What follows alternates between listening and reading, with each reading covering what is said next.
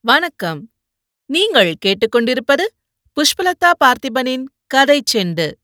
அமரர் கல்கி அவர்களின் பொன்னியின் செல்வன். பகுதி இரண்டு. சுழற்காற்று. அத்தியாயம் பத்தொன்பது. ஒற்றன் பிடிபட்டான். அன்று நடந்த சம்பவங்கள் பெரிய பழுவேட்டரையருக்கு மிக்க எரிச்சலை உண்டு பண்ணியிருந்தன. சக்கரவர்த்தியிடமும் அவருடைய குடும்பத்தாரிடமும் மக்கள் கொண்டிருந்த விசுவாசத்தை வெளிப்படுத்தி காட்டுவதற்கல்லவா அது ஒரு சந்தர்ப்பமாக போய்விட்டது? ஜனங்களாம் ஜனங்கள் அறிவற்ற ஆடு மாடுகள் நாலு பேர் எந்த வழி போகிறார்களோ அதே வழியில் நாலாயிரம் பேரும் போவார்கள். சுய அறிவை பயன்படுத்திக் கொள்ள எத்தனை பேருக்கு தெரிகிறது? என்று தமக்குள் அடிக்கடி சொல்லிக் கொண்டு பொறுமினார் சக்கரவர்த்தி சொர்க்கத்துக்கு போவதற்குள்ளே சாம்ராஜ்யத்தை பாழாக்கிவிட்டுத்தான் போவார் போலிருக்கிறது. இந்த ஊருக்கு வரியை தள்ளிவிடு. அந்த கிராமத்தை இறையிலி கிராமமாக செய்துவிடு. என்று கட்டளையிட்டுக் கொண்டே போகிறார். கொஞ்ச காலத்துக்கெல்லாம் வரி கொடுக்கும் கிராமமே இல்லாமற் போய்விடும். ஆனால் போர்க்களத்துக்கு மட்டும் செலவுக்கு பணமும் உணவுக்கு தானியமும் அனுப்பிக் கொண்டே இருக்க வேண்டும். எங்கிருந்து அனுப்புவது? என்று அவர் இறைந்து கத்தியதைக் கேட்டு அவருடைய பணியாட்களே சிறிது பயப்பட்டார்கள். அண்ணா இப்படியெல்லாம் சத்தம் போடுவதில் என்ன பயன்? காலம் வரும் வரையில் காத்திருந்து காரியத்தில் காட்ட வேண்டும். என்று சின்ன பழுவேட்டரையர் அவருக்கு பொறுமை போதிக்க வேண்டியிருந்தது. குந்தவை தம் அரண்மனைக்கு வரப்போகிறாள் என்று தெரிந்ததும் பெரியவரின் எரிச்சல் அளவு கடந்துவிட்டது. நந்தினியிடம் சென்று இது என்ன நான் கேள்விப்படுவது? அந்த அரக்கி இங்கு எதற்காக வரவேண்டும் அவளை நீ அழைத்திருக்கிறாயாமே? அவள் உன்னை அவமானப்படுத்தியதெல்லாம் மறந்துவிட்டாயா? என்று கேட்டார். ஒருவர் எனக்கு செய்த நன்மையையும் நான் மறக்க மாட்டேன். இன்னொருவர் எனக்கு செய்த தீமையையும் மறக்க மாட்டேன். இன்னமும் இந்த என் சுபாவம் தங்களுக்கு தெரியவில்லையா? என்றாள் நந்தினி. அப்படியானால் அவள் இங்கு எதற்காக வருகிறாள்? அவள் இஷ்டம் வருகிறாள். சக்கரவர்த்தியின் குமாரி என்ற இருமாப்பினால் வருகிறாள். நீ எதற்காக அழைத்தாயாம்? நான் அழைக்கவில்லை. அவளே அழைத்து கொண்டாள். சம்புவரையர் மகன் உங்கள் வீட்டில் இருக்கிறானாமே அவனை பார்க்க வேண்டும் என்றாள். நீ வராதே என்று நான் சொல்ல முடியுமா? அப்படி சொல்லக்கூடிய காலம் வரும். அதுவரையில் எல்லா அவமானங்களையும் நான் பொறுத்துக் கொண்டே இருக்க வேண்டியதுதான். என்னால் பொறுத்துக் கொண்டிருக்க முடியாது. அவள் வரும் சமயம் நான் இந்த அரண்மனையில் இருக்க முடியாது. இந்த நகரிலேயே என்னால் இருக்க முடியாது. மழபாடியில் கொஞ்சம் மலுவல் இருக்கிறது. போய் வருகிறேன். அப்படியே செய்யுங்கள் நாதா. நானே சொல்லலாம் என்று இருந்தேன். அந்த விஷப்பாம்பை என்னிடம் விட்டுவிடுங்கள். அவளுடைய விஷத்தை இறக்குவது எப்படி என்று எனக்கு தெரியும். தாங்கள் திரும்பி வரும்போது ஏதேனும் சில அதிசயமான செய்திகளை கேள்விப்பட்டால் அதற்காக தாங்கள் வியப்படைய வேண்டாம். என்ன மாதிரி அதிசயமான செய்திகள்? குந்தவை பிராட்டி கந்தன்மாறனை திருமணம் செய்து கொள்ளப் போவதாகவோ ஆதித்த கரிகாலன் கந்தன்மாறனுடைய தங்கையை மணக்கப் போவதாகவோ கேள்விப்படலாம். ஐயோ இது என்ன சொல்கிறாய்?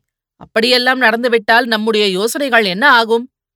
பேச்சு நடந்தால் காரியமே நடந்துவிடுமா என்ன?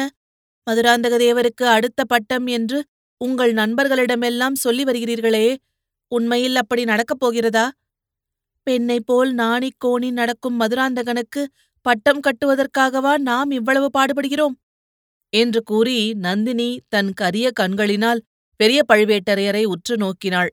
அந்த பார்வையின் சக்தியை தாங்க முடியாத அக்கிழவர் தலைகுனிந்து அவளுடைய கரத்தை எடுத்து கண்ணில் ஒற்றிக்கொண்டு என் கண்ணே இந்த சோழ சாம்ராஜ்யத்தின் சிம்மாசனத்தில் நீ சக்கரவர்த்தினியாக வீற்றிருக்கும் நாள் சீக்கிரத்திலேயே வரும் என்றார்.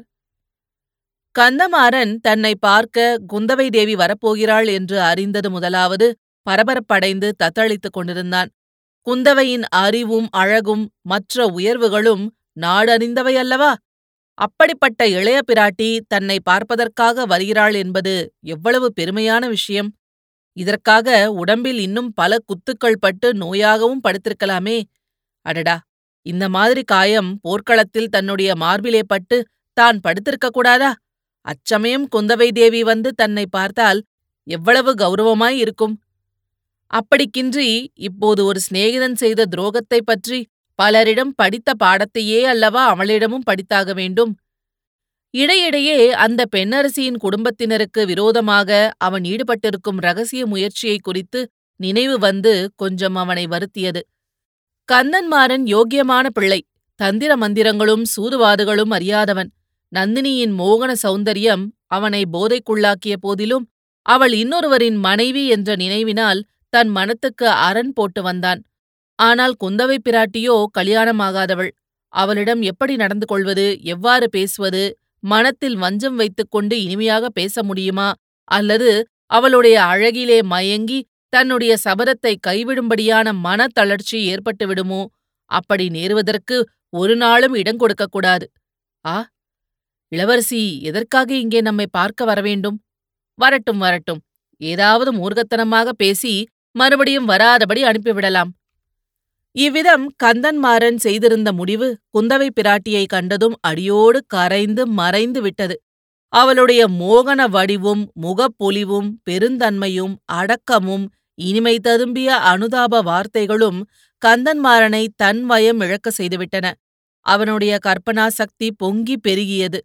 தன்னுடைய பெருமையை சொல்லிக் கொள்ள விரும்பாதவனைப் போல் நடித்து அதே சமயத்தில் அவளுடைய கட்டாயத்துக்காக சொல்கிறவனைப் போல தான் புரிந்த வீர செயல்களை சொல்லிக் கொண்டான் தோள்களிலும் மார்பிலும் இன்னும் தன் உடம்பெல்லாம் போர்க்களத்தில் தான் அடைந்த காயங்களைக் காட்ட விரும்பாதவனைப் போல் காட்டினான். அந்த சிநேக துரோகி வந்தியத்தேவன் என்னை மார்பிலே குத்திக் கொன்றிருந்தால் கூட கவலையில்லை.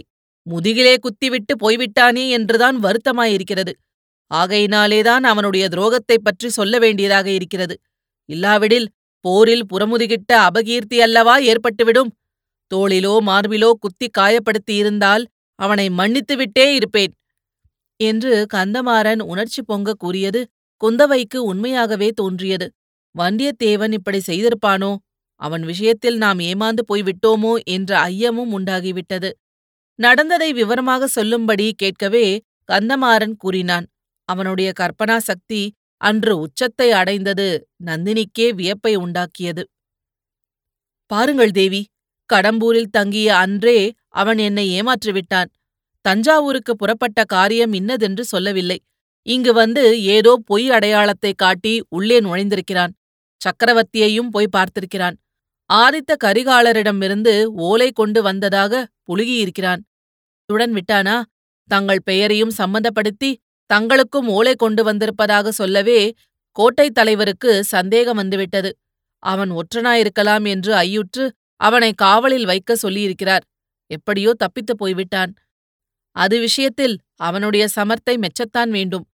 நான் இந்த செய்திகளை கேட்டபோது என் சிநேகிதன் பகையாளியின் ஒற்றன் என்பதை மட்டும் நம்பவே இல்லை.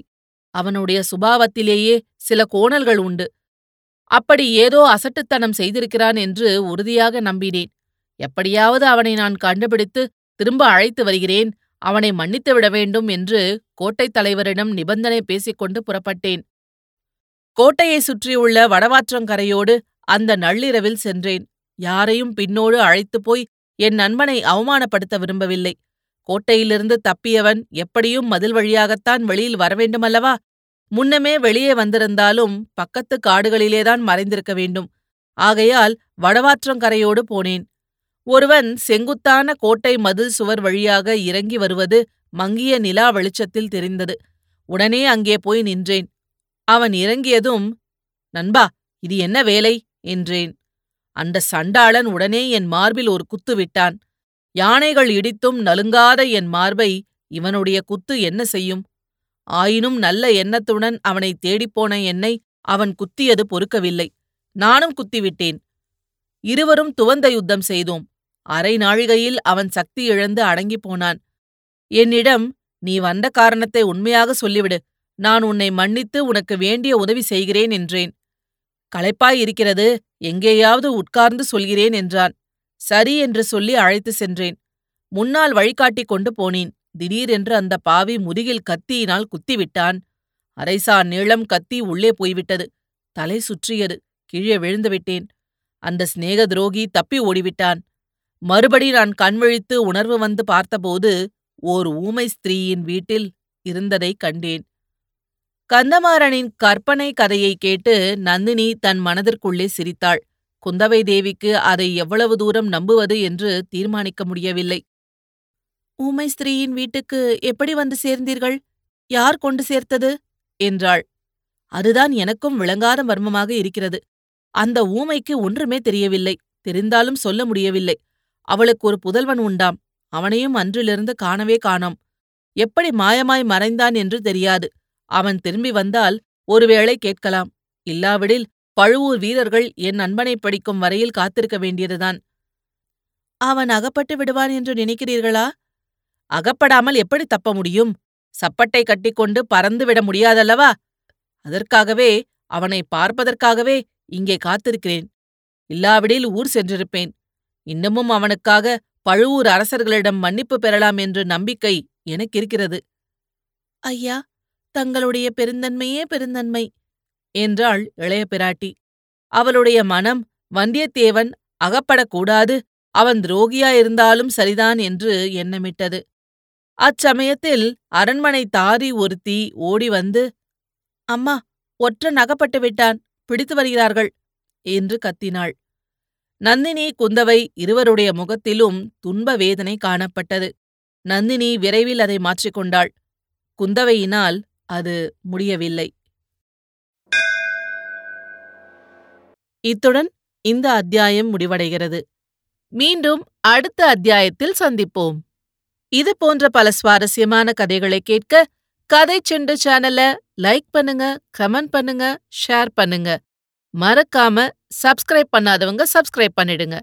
நன்றி.